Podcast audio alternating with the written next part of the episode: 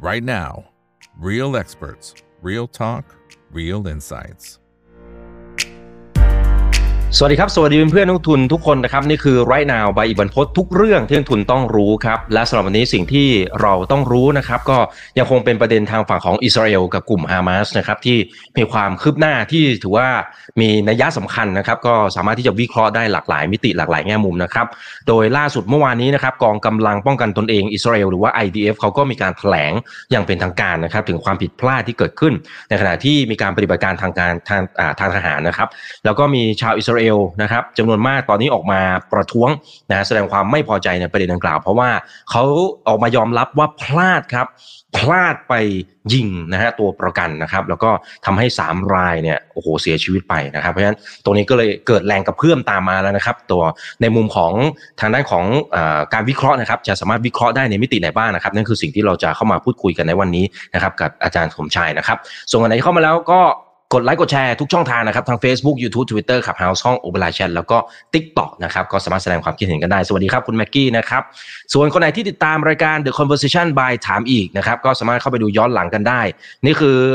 ตอนล่าสุดนะครับที่พูดคุยกับพี่ปุ๋ยนะครับคุณประกาศสิทธิตารามนะครับถึงแนวความคิดในการปั้นพอร์ตนะจากระดับ 5 0 0แสนบาท กลายเป็น 100 ล้านบาทเนี่ยทำได้อย่างไร เข้าไปดูย้อนหลังกันได้เลยนะครับนะจะได้ทั้งแรงบันดาลใจ แล้วก็วิธีการที่เราสามารถเอาไปปรับใช้ได้นะครับเอาละฮะสำหรับวันนี้นะครับได้รับเกียรติจากศาสตราจารย์ดรพลโท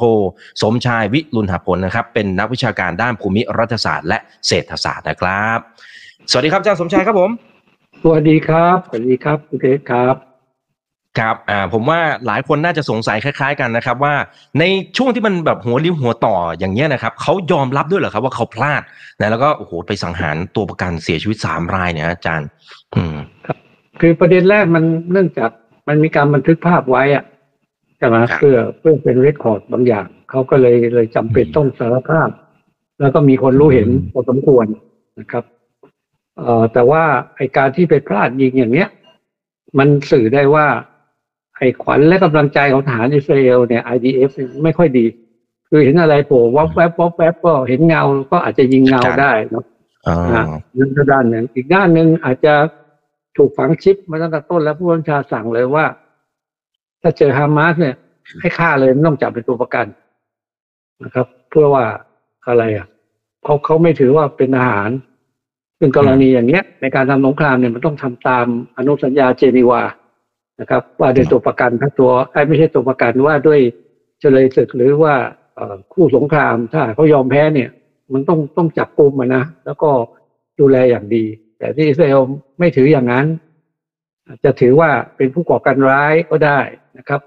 ยังไงก็ตามอีกร้อยอย่างน้อยร้อยห้าสามประเทศในยูเอ็นเนี่ยเขาไม่ถืออย่างนั้นนะ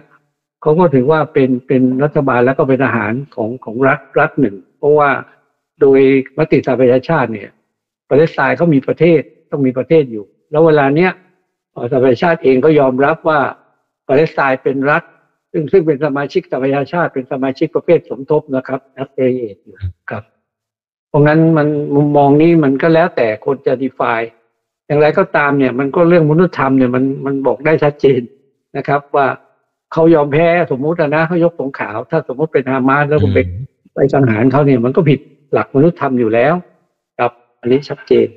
ครับเพราะงั้นประเด็นอย่างที่ผมกล่าวเนี่ยคือ IDF เนี่ยอาจจะเคยตัว คือรังแกประชาชนปาเลสไตน์มาโดยตลอดเนี่ยเขาสู้ไม่ได้อะไม่มีทางสู้ แต่คราวนี้อามาสเขาหลังติดฝาเขาสู้ตาย เพราะว่าไม่มีทางเลือก นี่โดนหนักๆเข้าโดนโดนโจมตีกลับบ้างในหลายพื้นที่เนี่ย ก็เลยทำให้กลัว เพราะว่าไม่เคยไม่เคยเจออย่างนี้ครับ ก็สูญเสียไปพันกว่าคนและทหารของอิสราเอลตามที่อืมได้ข้อมูลมาอีกด้านหนึ่งแต่สื่อตะวันตกไม่ค่อยเสนอในเรื่องนี้นะครับอืมอืมครับเออแต่อย่างนี้มันจะกลายเป็นตัวแปรที่สำคัญด้วยไหมครับอาจารย์สมชาย เพราะว่าอย่างถ้าเราเห็นภาพข่าว คือประชาชนชาวอิสราเอลก็ออกมาประท้วงกันเยอะขึ้นเรื่อยๆนะครับ อืมคือมันก็จะเป็นตัวแปรการเมืองภายในได้นะครับ เพราะว่าประชาชนเขาเรียกร้องมาแต่ต้นแล้วว่าใครๆอย่าเพิ่งรบต่อ ให้เจรจาแล้วก็แลกเปลี่ยนตัวประกันให้ให้สำเร็จก่อนแล้วค่อยรบนะครับเอ่อเขาก็ไม่ได้ห้ามอะไรเรื่องนั้น แต่ว่าเอ่อในทันยาฮูไม่ยอมก็ต้องเร่งเหตุที่เร่งเนี่ยผมผมประเมินว่าเนื่องจากมันมีค่าใช้จ่ายอยู่ทุกวันอะถ้าค่าใช้จ่ายนี่เท่าที่มีคนคำนวณเนี่ย มันประมาณเอ่อสองร้อยหกสิบหกสิบกว่าล้านอะต่อวันนะครับ ดอลลาร์นะอืมโอ้โหแปดครับประมาณแปดเก้าพันล้านเหรอฮะ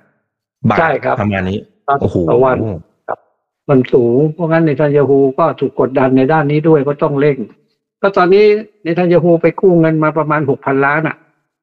เพราะว่าเงินไม่พอสหรัฐก็เองก็ก็ขอดก้นก้นไหแล้วนะเอามาให้ เพราะว่าสหรัฐเองก็ถังแตกก็ทราบกันดีอยู่นะครับ ต้องกู้เงินมากู้หนี้มาใช้หนี้อยู่อะ ทุกวันนี้นะเออเป็นหนี้สาธารณะเกินตั้งร้อยยี่ห้าเปอร์เซ็นต่ ต่อ GDP ไปแล้วอะนะเพราะงั้นเงินจากสหรัฐ หรือการช่วยเหลือสหรัฐมันก็อาจจะไม่ค่อยเพียงพอและไม่ทันนะครับ แล้วก็ยังมีประชาชนสหรัฐเองตอนนี้ก็เริ่มตื่นตัวขึ้นมาประท้วงเพราะว่าเศรษฐกิจสหรัฐเองก็แย่อยู่ แล้วจะมาช่วยอิสราเอล และช่วยในทางที่ขัดแย้งกับมติสหประชาชาติ ซึ่งถือว่าเป็นม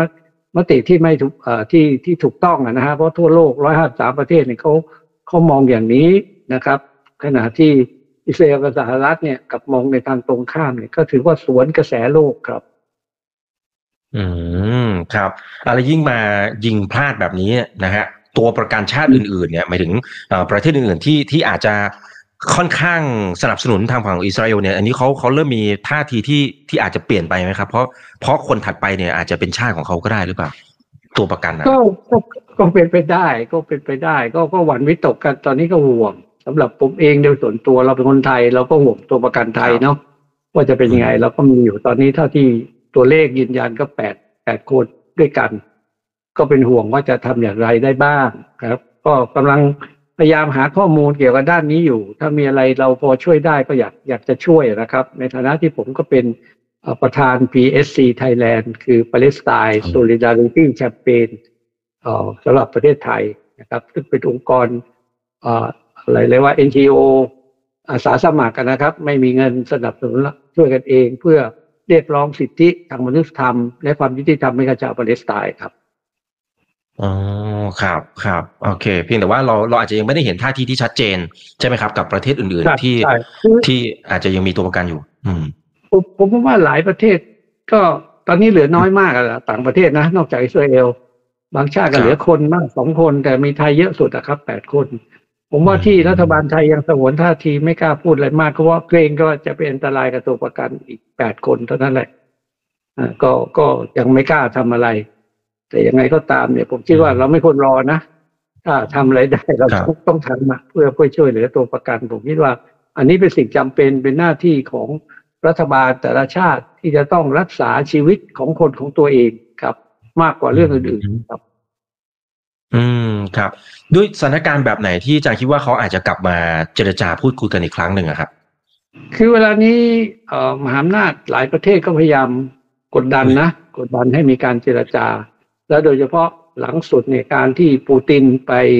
เยือนตะวันออกกลางแบบ snap snapshot นะครับ คืออย่างสั้นๆ แต่ก็มีสาระสำคัญคือได้พบกับมงกุฎราชกุมารของของเอ่อซาอุดิอาระเบียอ๋อพบกับ มงกุฎราชกุมารของเอ่อ UAE หรือสหสหครับเอ่อสหรัฐอาหรับอิมิเรตส์แล้วก็ยัง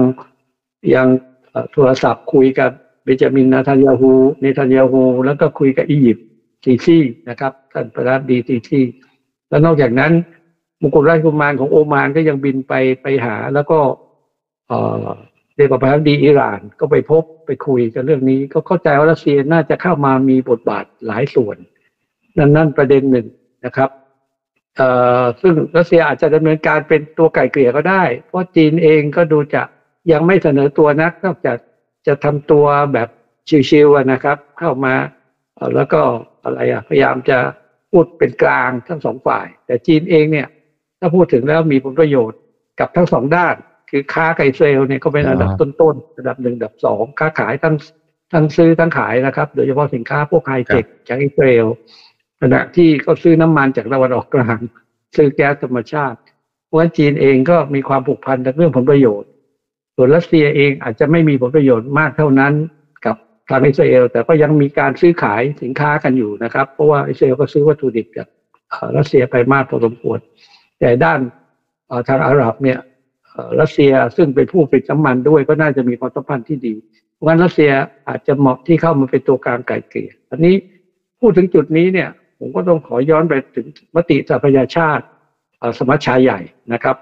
ปรากฏว่าหลังสุดเนี่ยเขาให้หยุดยิงและผู้ช่วยเหลือทางพุทธธรรมและหยุดยิงแบบถาวรด้วย เพื่อมีการเจราจาก็ร้อยห้าสิบสามเสียงผู้ไม่เห็นด้วยก็มีสหรัฐกับอิสราเอลมีสิบเสียง แล้วไม่ออกเสียงในยี่สิบสามเสียง ก็แสดงว่าสหประชาชาติมีมติชัดเจน ซึ่งก่อนหน้านี้เอาเข้าคณะมนตรีความมั่นคงเนี่ยก็ถูกสหรัฐอเมริกาวีโต้อังกฤษได้ abstain นะครับ ตรงเนี้ยมันก็จะเป็นเครื่องพิสูจน์ได้ว่าสหรัฐคณะมนตรีความมั่นคงอาจจะไม่มีประสิทธิภาพแล้วในการแก้ปัญหา ซึ่งตามมติที่ประชุมของสหประชาชาติที่ประชุมใหญ่เนี่ยเขามีข้อยกเว้นอยู่ข้อหนึ่งถ้า ถ้าคณะมนตรีความมั่นคงเนี่ยไม่สามารถจะฟังก์ชันได้ ก็ให้คณะเอ่อเรียกว่าอะไรสมัชชาใหญ่เนี่ยสามารถมีมติ ให้มีผลผูกพันในทางปฏิบัติได้ นั่นคืออาจจะดำเนินการในการเข้าแทรกแซงด้วยกำลังทหารที่เรียกว่า peacekeeping force นะครับ อันนี้ก็จะเป็นทางออกทางหนึ่งได้ ซึ่งซึ่งมันมีข้อยกเว้นในในเรื่องนี้นี้อยู่นะครับ เพราะงั้นไอช่องทางนี้อาจจะเป็นอีกช่องทางหนึ่ง แล้วตั้งแต่เปิดสหประชาชาติมาถึงปัจจุบันเนี่ยมันมีสองครั้งที่สหประชาชาติใช้ช่องทางนี้ นั่นคือครั้งแรกที่เกิด สงครามกันระหว่างปี 5758 เนาะที่อียิปต์รบกับอังกฤษฝรั่งเศสเรื่องของสุเอตเขาก็ใช้ช่องทางนี้แคนาดาก็ก็อาสาเป็นกองกำลังรักษาสันติภาพเข้ามาเป็นตัวกลางในการหย่าศึกนะครับ นั่นก็เป็นทางหนึ่ง อีกอันหนึ่งก็คือสงครามเกาหลีแต่ประชาชาติก็ใช้ช่องทางนี้เหมือนกันในเมื่อมติของสหประชาชาติของคณะมนตรีความมั่นคง มันไม่อาจจะออกมาได้เพราะวีโต้ไปวีโต้กันมา สมัชชาใหญ่ก็มีมติที่จะใช้กองกำลังได้นะครับตรงนั้นปัญหาก็จะต้องต้องหาเจ้าภาพละใครจะอาสาเป็นกองกำลัง ตรงนี้เราอาจจะมองได้ว่าจีนกับรัสเซียอาจจะอาสา แต่ถ้าจีนรัสเซียรักษาอาสาเนี่ยผมว่าตะวันตกก็จะต้องขอแจมด้วยนะครับเพื่อเข้าไปมีส่วนว่าอันนี้อีกเป็นอีกทางออกหนึ่งนะครับ ที่อยากจะแก้ปัญหาปาเลสไตน์และก็อิสราเอลได้ความขัดแย้งนี้ และอาจจะนำไปสู่การตั้งประเทศปาเลสไตน์ตามมติสหประชาชาติได้ ส่วนอีกประเด็นหนึ่งก็คือเรื่องของกรณีที่เยเมนนะครับ เยเมนซิ่งบุกยึดเรือยึดเรืออิสราเอลและเรือที่เป็นพันธมิตรเนี่ย ก็ยังไม่มีใครกล้าทำอะไรนะสหรัฐก็ได้แต่ขู่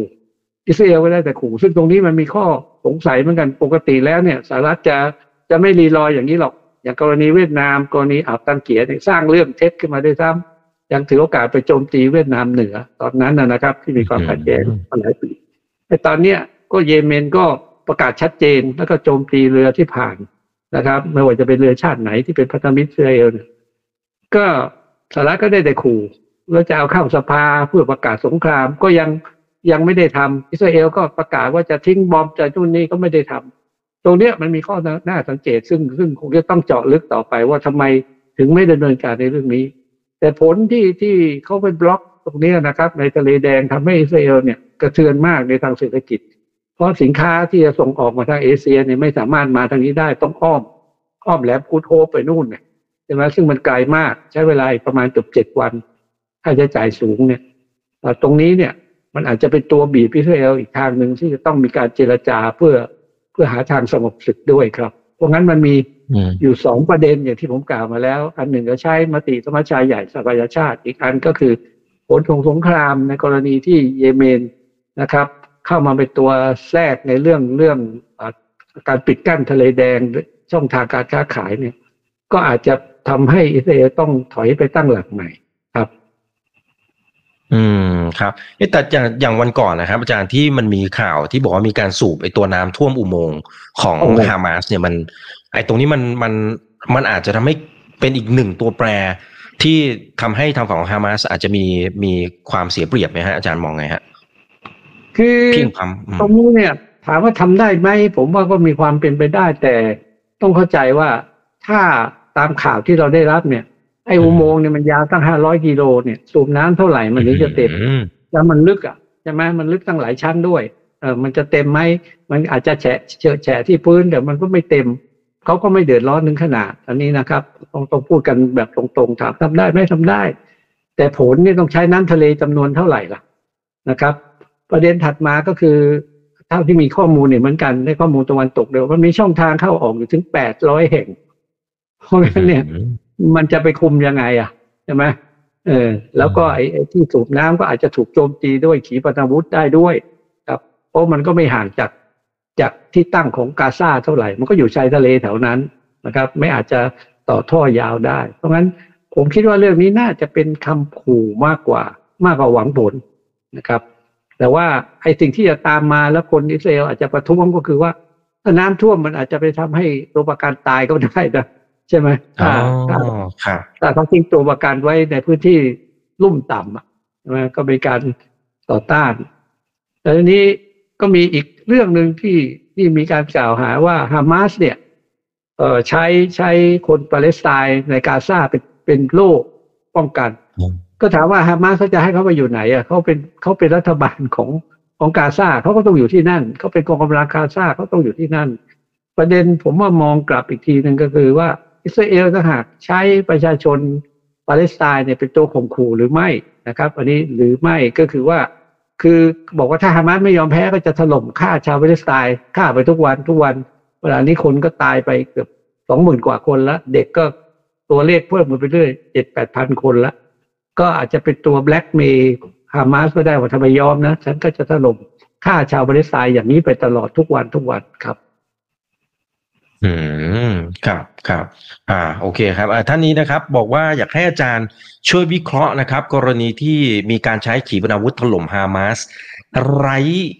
นำวิถีแล้วครับ อันนี้ไม่ไม่รู้ออกเสียงถูกหรือเปล่า ไร้นำวิถีถล่มอืมถล่มกาซานะครับอืมครับ คือคือ ก็ถล่มเข้าไปเนี่ย พื้นที่กาซามันสามร้อยหกสิบห้าตารางกิโลเมตรนะ แล้วคนสองล้านกว่าคน มันถล่มไปมันหนีไม่พ้นแล้วครับ ที่จะถูกประชาชนเสียหายล้มตาย ผมถึงไปเชื่อมโยงกับเมื่อกี้ไงว่าเป็นการข่มขู่ปาอิสราเอลบอกว่า คือฉันไม่แคร์ฉันถล่มไปพวกนายก็ตายทุกวันถ้านายไม่ยอมแพ้นะครับจะเป็นอย่างนั้นหรือเปล่าตรงนั้นเขาเขาเขาไม่ได้สนใจคือนิทันยาฮูนี่ไม่สนใจแม้กระทั่งตัวประกันของเขาเอง ก็ถึงถูกประท้วง อันนี้อันนี้ก็ก็เป็นประเด็นที่ที่น่าคิดส่วนส่วนสหรัฐเองเนี่ยก็พยายาม ทำออกมาปรามนะครับ อิสราเอลว่า อย่าอย่าทำปฏิบัติการรุนแรงและให้ประชาชนเสียหายน้อยที่สุด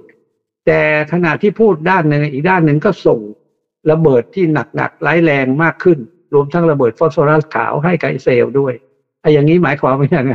มือถือสากปากถือศีลหรือเปล่า ก็ต้องต้องดูวิธีครับครับ อ่า โอเคนะครับ เดี๋ยวผมขอสลับมาดูคำถามจากคุณผู้ชมเพิ่มเติมนะครับ อ่ออย่างไรตัวประกันก็สำคัญที่สุดนะฮะอยากให้อิสราเอลเปิดการเจรจานะครับ สงสารชาวปาเลสไตน์โดยเฉพาะเด็กและผู้หญิงนะคุณอิทธิพัฒน์คอมเมนต์เข้ามานะครับเอ่อทีนี้เขาบอกว่าอิสราเอลเขามีกฎที่เรียกว่าฮันนิบาล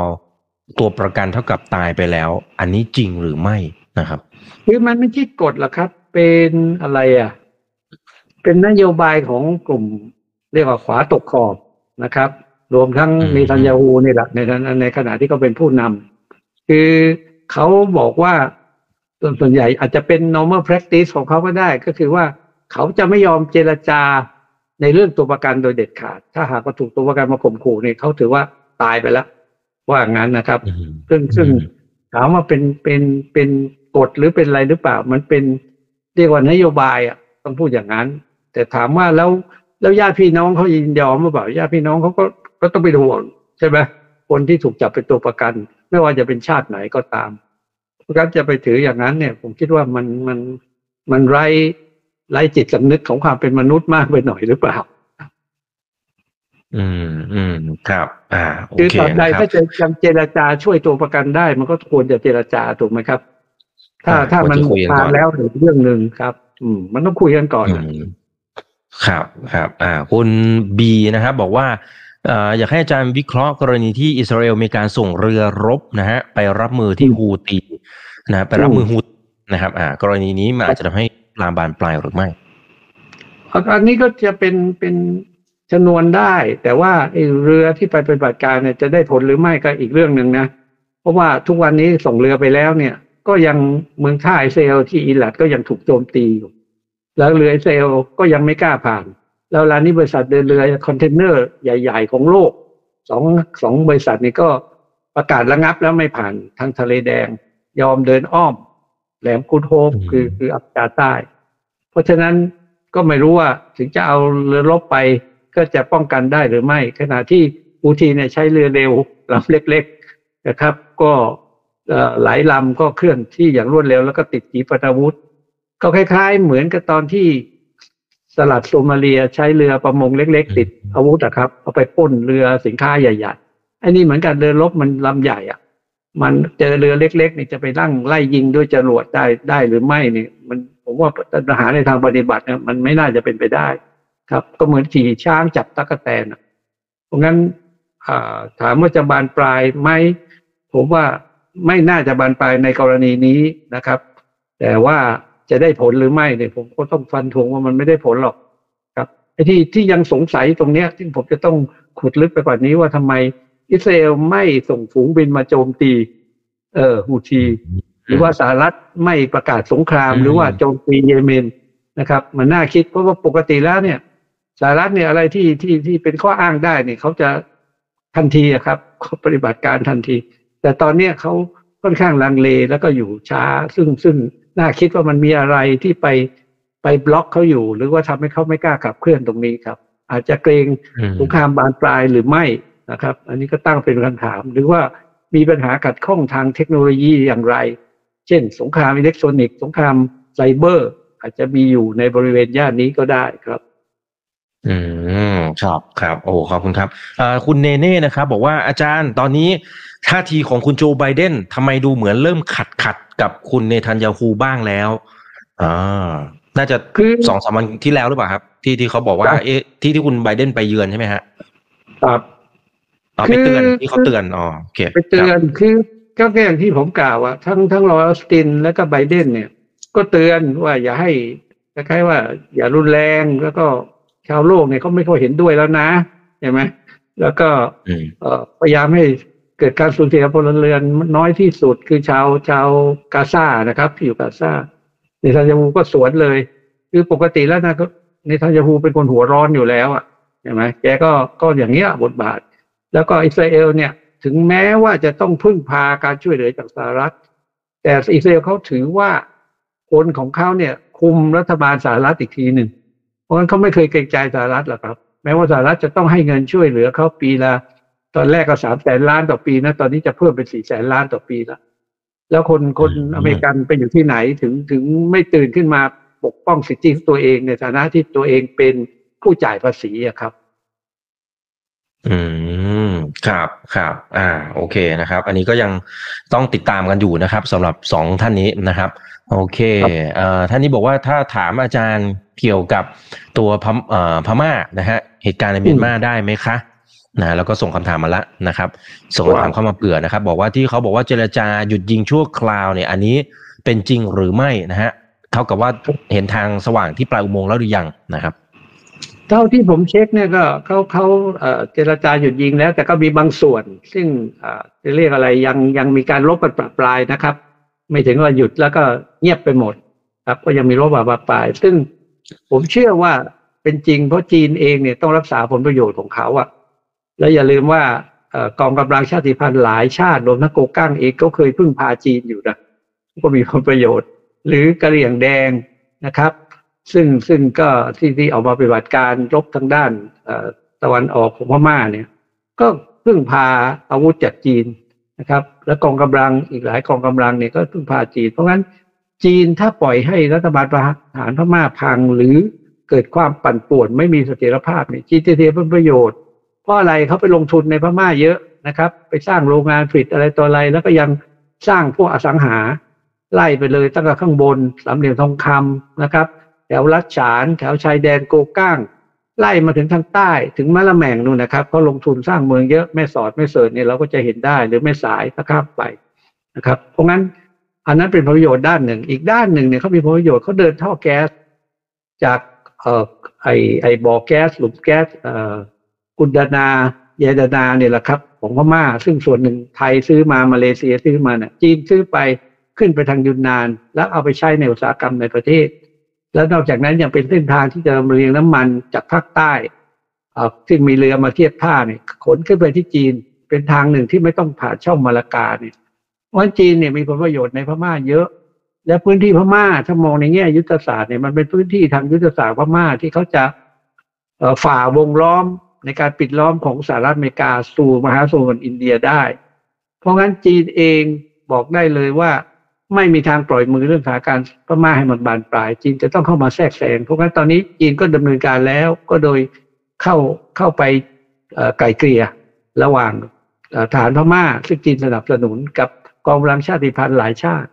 ก็ยังเหลือบางชาติพันธุ์ที่อาจจะไม่ทำตาม เช่น ชาติพันธุ์เช่น เช่นอารากันหรือว่าบางบางชาติ ซึ่งได้รับการสนับสนุน แล้วก็ NUG อย่างเงี้ยได้รับการสนับสนุนจากสหรัฐ อันนี้อาจจะไม่ยอมหยุด เพราะงั้นการลบมันก็ไม่ใช่ว่ายุติโดยสิ้นเชิงนะครับ มันก็มีเป็นภาคส่วนไป ส่วนยิเมื่อเมื่อหยุดยิงแล้วชั่วคราวก็ต้องเจรจากันต้องคุยกันเรื่องเรื่องอจะเรียกอะไรผลประโยชน์ต่างตอบแทนนะนะว่าจะได้อะไรอย่างไร เพราะว่าโกกั้งเองเนี่ยเสียผลประโยชน์ไปเยอะจากการที่ ถูกฐานพม่าโจมตีเมืองเล้าไก่ ซึ่งโกกั้งเนี่ยมีผลประโยชน์เรียกว่าผลประโยชน์สีดำเดียวไม่ใช่ไม่ใช่ธุรกิจเทานะดำมืด คือทั้งจับตัวเรียกค่าถ่ายต้มตุน และรวมทั้งเรื่องอ call center ก็อยู่ที่นั่น แล้วก็คนจีนนั่นแหละอาชญากรของจีนนั่นแหละมาทำงานอยู่ที่นั่นเป็นสองสามหมื่นคนนะครับสองหมื่นกว่าคนนะซึ่งจีนไม่สบายใจ ตรงเนี้ยมันก็ต้องมีการตกลงกันว่าไอ้กิจกรรมเหล่านี้ต้องเลิกนะครับ ส่วนจะค้าอะไรอย่างอื่นก็เป็นอีกเรื่องหนึ่งจริง ๆ เนี่ยชายแดนตรงรัชฉานทางเหนือเนี่ยมันมีการช่องทางค้าขายผ่านแดนกันเยอะ แล้วจีนก็ได้ผลประโยชน์เยอะนะครับ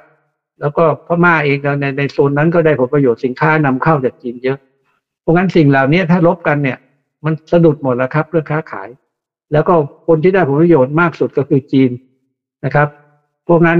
จีนต้องเข้ามามีบทบาทแล้วก็ไม่ไม่ต้องการให้มันเกิดอะไรอะ เกิดความระสำระสาย หรือเกิดความไม่มีเสถียรภาพอย่างไรก็ตามที่ผมประหลาดใจก็คือ ข่าวในเมืองไทยในลงซะเสียหายมากว่าทหารจะ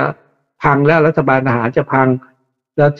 อะไรต่ออะไรอย่างเงี้ยนะครับ มันยึดได้สี่สิบเปอร์เซ็นพื้นที่เลย แต่พื้นที่ที่เขายึดได้เนี่ยกองกำลังชาติพันธุ์เนี่ย มันอยู่แถบภูเขาแถบเอ่อเป็นป่าเป็นอะไรพวกนั้นส่วนใหญ่เขตเศรษฐกิจเนี่ยกองกำลังชาติพันธุ์ยังยึดไม่ได้นะครับ เช่น เช่นอิราวดีนะครับ หรือมันเดเล หรือแม้แต่ย่างกุ้ง ซึ่งเศรษฐกิจตรงนั้นประมาณ 40-50เปอร์เซ็นถึง 60เปอร์เซ็นทีเดียว ซึ่งเป็นแกนหลักของของอของพม่า แล้วก็จีนก็ไปลงทุนทางนั้นเยอะ ปรากฏว่าเหตุการณ์ยังเงียบสงบ ไม่มีการรบราค่าฟันหรือแม้กระทั่งไม่มีการขึ้นกำลังทหารพม่าลงมาปกป้องเมืองเหล่านี้เลย ทุกอย่างก็ไปเป็นปกติ เพียงแต่มันเหงาหงอยหน่อย เพราะตอนนี้ ทัวร์ไม่กล้าไปชัวทัวร์จีนก็ไม่มา ทัวร์ไทยก็ไม่ค่อยจะไปครับ มันก็เหงาหน่อยเท่านั้นเองครับ อืมครับครับก็หวังว่าจะสงบโดยเร็วนะครับ คุณเอกลักษณ์บอกติดตามอาจารย์ตลอดนะฮะคุณบิ๊กนะครับบอกชอบอาจารย์อธิบายได้ครอบคลุมชัดเจนดีครับอ่าจะขออีกสักสามคำถามนะครับอ่าท่านนี้นะครับไหนๆบอกว่าเอ่อเรื่องของพม่าแล้วนะครับ ก็ขอต่อท่านนี้ต่อเลยนะครับ เดี๋ยวจะได้จบเป็นเรื่องๆไปนะครับบอกว่าแต่จริงๆมันจะเป็นสิ่งที่อาจารย์อธิบายไปเมื่อสักครู่นี้นะครับคือเขาบอกว่าเท่ากับว่าการที่เขาหยุดยิงแล้วกลับมาคุยกันเนี่ย เท่ากับกองทัพเมียนมากองทัพทหารเมียนมาเนี่ยกำลังพลาดท่าหรือไม่ถึงยอมเจรจาเพราะถ้าตามปกติในอดีตที่ผ่านมาก็คงลุยนะให้ให้อีกฝ่ายหนึ่งสู้ไม่ไหว คือมันก็พิสูจน์จากการรบอยู่แล้วว่า ในพื้นที่ผมผมเน้นนะฮะในพื้นที่คือแถวฉานตอนบนเนี่ย ในพื้นที่ซึ่งเป็นพื้นที่ป่าเขาแล้วก็อะไรเหล่านี้ซึ่ง ทหารโกก้าง และทหารชาติพันธุ์เนี่ยเขามีความชำนาญในพื้นที่เนี่ยทหารพม่าก็ไม่ประสบความสำเร็จในการปราบปรามนะครับ แม้จะมีเครื่องบินไปทิ้งระเบิดเขาก็หลบซ่อนอยู่ได้ตามป่าตามเขานะครับ เพราะฉะนั้นพม่าก็มาดูแล้วทหารพม่าเนี่ยครับรัฐบาลพม่าถ้าเสียกำลังไปรบอย่างนั้นอะ มันก็ไม่มีอะไรดีขึ้น สู้เจรจาดีกว่านะครับเจรจาสงบศึกความจริง มันก็มีหลายชนเผ่าที่ที่มีการเจรจาสงบศึกไปกับ ฐานพม่านะครับ อย่างเช่นกะเหรี่ยง KNU นะครับก็สงบศึกกับพม่าสามทหารสามกรมเขาเนี่ยไม่ได้ขยับเคลื่อนขยื่นเลย แต่ว่าข่าวไทยก็มาลงซะโอ้ว่ากะเหรี่ยงลุกคือขึ้นมารบซึ่งความจริงแล้วก็มีกำลังส่วนหนึ่งของกะเหรี่ยงแดงเท่านั้นที่มารบประกาศพม่านะครับ แล้วก็มีอีกหลายชาติพันธุ์ซึ่งเขาก็ทัพยาสงบศึกแม้แต่ขชินซึ่งเป็นเรียกว่าเป็นกองกำลังหลัก และมีความเข้มแข็งเนี่ย คชินเองก็ยังไม่ได้ขยับที่จะเปิดศึกกับฐานพม่าเลยท่านพม่ามาดูแล้วเนี่ย ถ้าเกิดลบปั่นป่วน แล้วตัวเองถ้าเพี้ยงพร่ำหนักๆเข้าเนี่ย เดี๋ยวกองกำลังชาติพันธุ์ลุกคือขึ้นมาหมดแต่ตัวเองคงพังเนาะเพราะงั้นอันนี้ก็เป็นประเด็นที่เขาเขาคงจะต้องเจรจาขณะเดียวกันจีนซึ่งสนับสนุนเป็นตัวกลางอย่างเนี้ย ผมว่ารัฐบาลทหารพม่าก็ต้องฟัง เพราะถ้าไม่มีจีนคอยปกป้องเนี่ยสหรัฐอเมริกาซึ่งซึ่งจ้องอยู่ทุกทุก ทุกวิถีเนี่ยก็จะต้องเข้าแทรกแซงแน่นอน โดยเฉพาะสนับสนุนรัฐบาล NUG นะครับ ผมคิดว่ามันเขาคงไม่ยอมอย่างนั้น เวลานี้ก็เท่าที่ทราบก็รัสเซียเองก็เข้ามาช่วยไก่เกลี่ยในกรณีที่ที่ความขัดแย้งในพม่าครับ แต่ว่าผลดีที่ผมมองว่า มันก็ถ้ามันสงบศึกได้เนี่ย มันก็จะไม่เกิดผลกระทบต่อไทยดังนั้นไทยเองอาจจะพลอยเดือดร้อน อย่างน้อยก็ต้องรับผู้ลี้ภัยสงครามเนี่ย หมูประมาณเท่าไหร่ คนเป็นแสนถ้ามันเกิดเรื่องจริงๆนะครับ แต่ตอนนี้ก็ยังไม่มีอะไรนะครับ ก็ก็ก็ขอเรียนอย่างเงี้ยว่า เท่าที่เช็คจากพื้นที่แล้วเนี่ยเหตุการณ์ยังมันยังไม่ร้ายแรงถึงขนาดรัฐบาลทหารพม่าจะเพียงพ้ำถึงกับล้มลงไป แล้วก็เกิดแตกเป็นสิ่งเสี่ยงอย่างที่เป็นข่าวกันออกมา แต่ขณะเดียวกันรัฐบาลทหารพม่าเองก็ยังไม่สามารถจะปราบปรามกองกำลังชาติพันธุ์บางส่วนได้ โดยเฉพาะทางเหนือทางรัชฉานทางเหนือ แล้วก็เกตที่ใกล้แดนประเทศจีน แต่จีนเองถ้ามถึงที่สุด เขาก็ต้องปกป้องผลประโยชน์เขาอาจจะต้องส่งทหารเข้ามา ดูแลเส้นทางขนส่งแก๊สและน้ำมันของเขา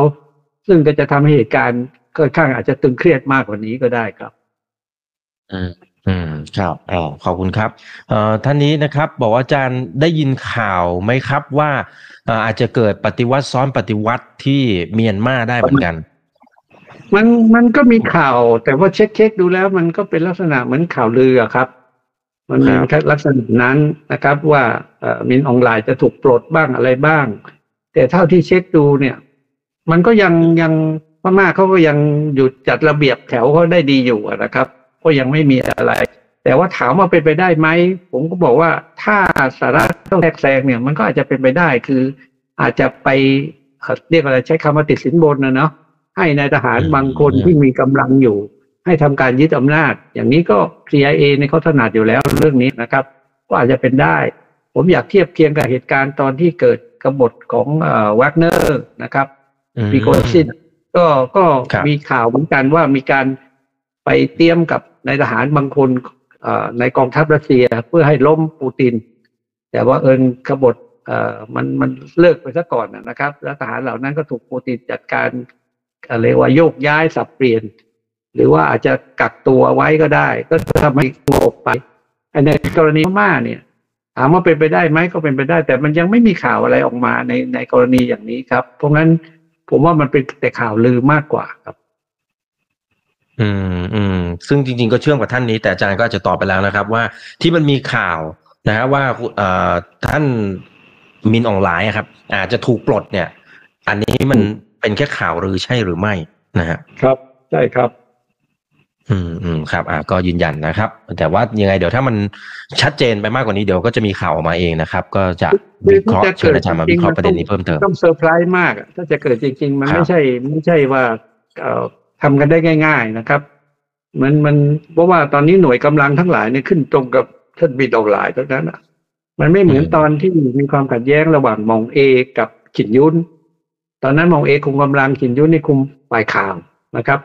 แล้วก็ขินยุนก็สู้ไม่ได้ก็ถูกจับตัวไป ก็จบจบข่าวไปขินยุนพยายามจะปฏิวัติซ้อนโดยการช่วยเหลือสนับสนุนของสหรัฐนะครับตอนนั้น อืมอืมครับ ท่านนี้นะครับ คุณเอสบอกว่าอาจารย์มองว่าทำไมพม่าถึงมีความขัดแย้งนะฮะนี่ถือว่าอาจจะกลายเป็นสงครามตัวแทนอีกสมรภูมิหนึ่งนะหลังจากที่เห็นในรัสเซียยูเครนนะครับแล้วก็กลุ่มฮามาสอิสราเอลนะฮะกลุ่มนี้หมายถึงว่าภูมิภาคนี้ก็คืออเมียนมาเนี่ยอาจจะกลายเป็นอีกหนึ่งสมรภูมิได้หรือไม่จริงๆ ผมอธิบายบางส่วนไปแล้วก็ย้ำอีกครั้งก็ได้ คือพื้นที่ของประเทศพม่าเนี่ย มันเป็นพื้นที่ทางยุทธศาสตร์สำหรับจีนอืมในการที่เขาจะออกสู่มหาสมุทรอินเดีย โดยไม่ต้องผ่านช่องแคบมาลากา อย่าลืมว่าเอ่อจีนเนี่ยถูกปิดล้อมทางด้านนี้นะครับสหรัฐนี่ตั้งกลุ่ม ไม่ว่าจะเป็นควอดหรือว่าออเออเอออออกุสหรือว่าอีกหลายกลุ่มหรือ Five Eyes อะไรก็แล้วแต่เนี่ย เพื่อปิดล้อมจีนไม่ให้ออกไปยังมหาสมุทรอินเดียได้ เขาเรียกว่าเป็นยุทธศาสตร์อินโดแปซิฟิก นะครับเพราะงั้นจีนก็ต้องหาทางทะลุช่องอะ ก็ผ่านพม่านี่แหละครับ จะเป็นทางออกโดยไม่ต้องผ่านช่องมาลากา หรือว่าถ้าไทยเกิดใจดีขุดคลองกระขึ้นมา ตรงนี้ก็จะเป็นช่องทางที่อีกทางหนึ่งที่จะเจาะทะลุออกไปมหาสมุทรอินเดีย โดยไม่ผ่านช่องมาลากาได้ แล้วช่องมาลากาเวลานี้ก็ต้องยอมรับว่าไอ้การทุรไอ้การขนส่งการเดินเรือมันค่อนข้างจะคับข้างแน่นต้องเดินวันคู่วันขี้กันอะเดินเข้าออกวันคู่วันขี้ แล้วก็กำลังจะเกิดกรณีพิพาทระหว่างรัฐยาโฮกับสิงคโปร์ในเรื่องการทวงสิทธิ์เหล่านี้ แล้วรัฐยาโฮก็เริ่มสร้างสร้างเมืองท่าสำคัญขึ้นมาเรื่องเมืองกลางนะครับ ที่จะต้อนรับเรือที่มาจอด ตรงนี้ข้างหน้า ถ้าเกิดการพิพาทหรือเกิดอะไรขึ้น หรือมีการแทรกแซงขึ้นเนี่ย จีนก็ก็จะจะชะงักในการออกมหาสมุทรอินเดีย เพราะงั้นจีนก็ต้องเตรียมทางหนีตรงนี้ แล้วก็มีมีแนวโน้มว่ารัสเซียอาจจะเจรจา กับพม่าเพื่อสร้างฐานทัพเรือที่ทางภาคใต้นี่คือแถวยักษ์ไข่ครับ ตรงนี้ก็เป็นจุดที่น่าสนใจ เพราะว่าพม่ากลายเป็นจุดยุทธศาสตร์ แล้วก็จะกลายเป็นอ่าสงครามตัวแทนนะครับ ที่เราเราเราพูดกันถึงเมื่อกี้ที่ที่พูดตั้งคำถามเพราะว่าชนเผ่าบางชนเผ่าก็ก็ต้องการผลประโยชน์และต้องการเงินช่วยเหลือ ทั้งทั้งที่หลายชนเผ่าเนี่ยก็ค้าขายโดยการค้ายาเสพติด ซึ่งประเทศตะวันตกก็รู้กันอยู่ แต่ว่าก็หลับตาข้างหนึ่ง เพราะว่าต้องการเป็นเครื่องมือทำสงครามตัวแทนกับรัฐบาลฐานพม่า ส่วนจีนเนี่ยก็เข้าไปแบ็กอัพรัฐบาลพม่าเพื่อให้เป็นตัวแทน ทีนี้ประเด็นที่ผมค่อนข้างจะกังวลก็คือมีนักวิเคราะห์ไทยบางท่านเนี่ยไปสนับสนุนให้ไทยได้เข้าไปแทรกแซงด้วยการไปหนุน หนุนไทยอะหนุนกองกำลังชาติพันธุ์จะถามว่าแล้วเราก็จะกลายเป็นตัวแทนของสหรัฐหรือไม่ที่จะไปรบกับรัฐบาลทหารพม่าซึ่งเป็นตัวแทนของจีน อย่างนี้เราเราเราควรทำหรือไม่ก็ต้องไปทบทวนดูนะครับ เราจะเดือดร้อนไหมชักน้ำเข้าลึกชักตึกเข้าบ้านหรือเปล่า ผมก็ฝากเป็นข้อคิดอะ อย่านี้ว่ามันมันนุยุไปแล้วมันมันดีมันไม่ใช่ เราจะเดือดร้อนนะครับ ซึ่งซึ่งอันนี้ก็ต้องระมัดระวังอย่าอย่าทำตัวเป็นสงครามตัวแทนของใครหรือเป็นตัวแทนของใครเลย ต้องรักษาประโยชน์ของประเทศเป็นหลักครับ อืมเพราะมันมีความสลับซับซ้อนนะครับ ในเรื่องของความสัมพันธ์ใช่อะไรครับต่างๆนะครับ แล้วท่าทีใช่ของเราครับมันจะมีผลนะมันจะมีผลตามใช่มาครับนะครับใช่อ่าโอเคนะครับ ขอเป็นอันนี้สุดท้ายนะครับอ่าแต่เนี่ยอันนี้น่าจะแค่คอมเมนต์นะครับรัฐบาลทหารพม่าจะพ่ายยากเพราะว่าหน่วยข่าวกรองดีนะฮะโอเค อันนี้แสดงความคิดเห็นเข้ามาเฉยๆนะครับ อาจารย์เห็นด้วยครับกังวลในมิติด้วยไหนบ้างอ่าครับ ครับอะไรนะครับ อ่าเมื่อกี้เมื่อกี้เขาบอกว่าครับอาจารย์กังวลในมิติไหนบ้างนะครับ ถ้าความขัดแย้งมันยืดเยื้อครับผมคืออย่างแรกอย่างแรกก็คือ อย่างน้อยเราต้องรับภาระซึ่งเราไม่ได้เตรียมตัวเลยนะ เราตอนนี้เศรษฐกิจเราก็ไม่ค่อยดีเนี่ย เราจะต้องรับภาระกับผู้ลี้ภัยจำนวนมากเป็นแสน UNHCR คงไม่มีงบพอที่จะช่วย เราก็ต้องช่วยเหลือแต่เชิงมนุษยธรรมอันนี้ประเด็นแรกเลยที่ต้องเจอสองนี่ก็จะเกิดความปั่นป่วนในเรื่องกำลังแรงงาน ที่ที่อาจจะทะลักเข้ามานะครับ ซึ่งซึ่งเราก็จะจะแก้ไขอย่างไร อันนี้อันนี้เอาง่ายๆ เฉพาะหน้า อันที่สองถ้าเราไปเข้าไปแทรกแซงที่ผมกังวลก็คือว่า หากมองว่าจะไปใช้นโยบายเก่ามากแล้วคือไปช่วยชนกลุ่มน้อย เพื่อให้เป็นการชนให้เราเนี่ย อันนั้นมันใช้ไม่ได้แล้ว สุดท้ายเราจะกลายเป็น proxy อะคือทำสงครามกับรัฐบาลทหาม่าหรือไม่ อันนี้ก็เป็นกังวลเราก็จะเดือดร้อน ถ้าเราจะแทรกแซงเนี่ยผมว่าเราควรแทรกแซงในเชิงสร้างสรรค์ นั่นก็คือเข้าไปช่วยเป็นตัวกลางไกลเกลี่ย เพราะเรามีความสัมพันธ์ที่ดีกับรัฐบาลทหารพม่านะครับมีของหลายนี่ก็ได้เป็นเป็นเป็นลูกลูกบุญธรรมของป่าเปรมด้วยนะครับ แล้วก็มีความสัมพันธ์กับกองทัพไทยดี ก็ถ้าเราไปเจรจาให้มีการให้เขามาเจรจาสันติภาพกัน แล้วก็ผมว่ากลุ่มชาติพันธุ์หลายชาติพันธุ์ก็มาพึ่งพาประเทศไทยอยู่พอสมควรเนี่ยเออมันน่าจะเป็นการแทรกแซงที่สร้างสรรค์แล้วก็ดีกว่า นะครับ ในสิ่งเหล่านี้ส่วนจะช่วยพม่าเราก็ช่วยช่วยในลักษณะช่วยเหลือทางมนุษยธรรม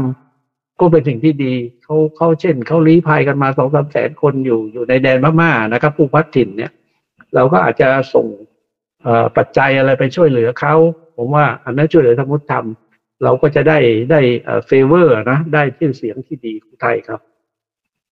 อืมอืมครับอ่าแต่เรื่องนี้เรื่องยาวก็ต้องติดตามกันนะครับ เช่นเดียวกับฝั่งของอิสราเอลกับฮามาสนะครับอยากให้อาจารย์สมชายฝากทิ้งท้ายนะครับ ถึงคุณผู้ชมนะที่เป็นคนไทยที่เราต้องติดตามข่าวสารนั้นโอ้โหมันมันมาทุกแหล่งเลยนะอาจารย์แล้วบางทีมันก็อืมบางเรื่องมันก็ไม่แน่ใจว่าเชื่อได้หรือเปล่า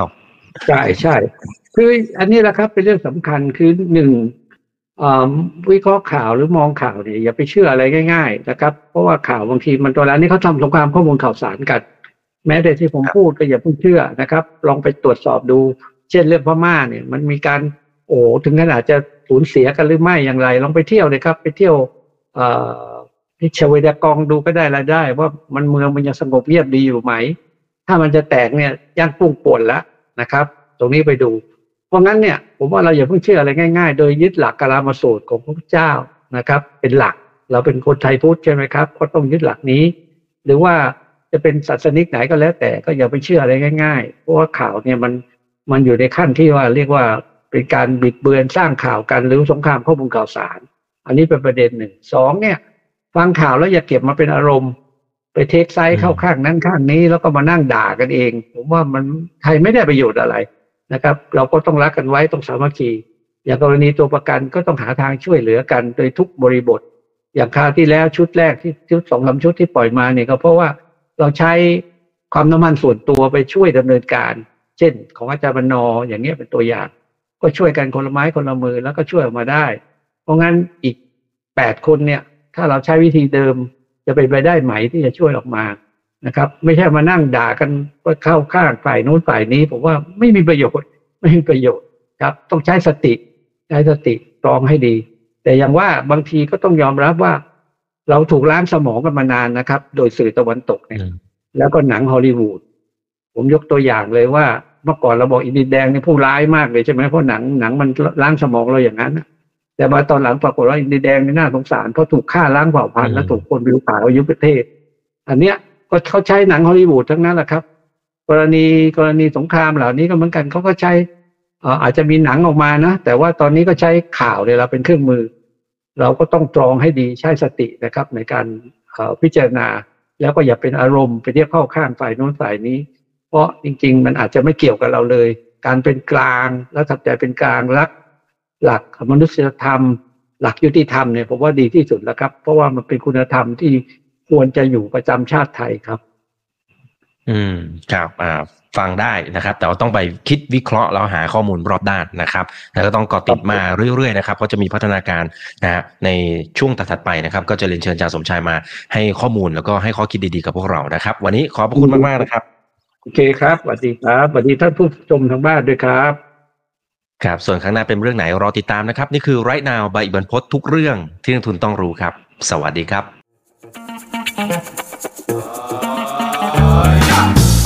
ถ้าชื่นชอบคอนเทนต์แบบนี้อย่าลืมกดติดตามช่องทางอื่นๆด้วยนะครับ ไม่ว่าจะเป็น Facebook, YouTube, Line Official, Instagram และ Twitter จะได้ไม่พลาดการวิเคราะห์และมุมมองเศรษฐกิจ และการลงทุนดีๆ แบบนี้ครับ อย่าลืมนะครับว่าเริ่มต้นวันนี้ดีที่สุด ขอให้ทุกท่านโชคดี และมีอิสรภาพในการใช้ชีวิต ผม อีกบรรพฒนาเพิ่มสุขครับ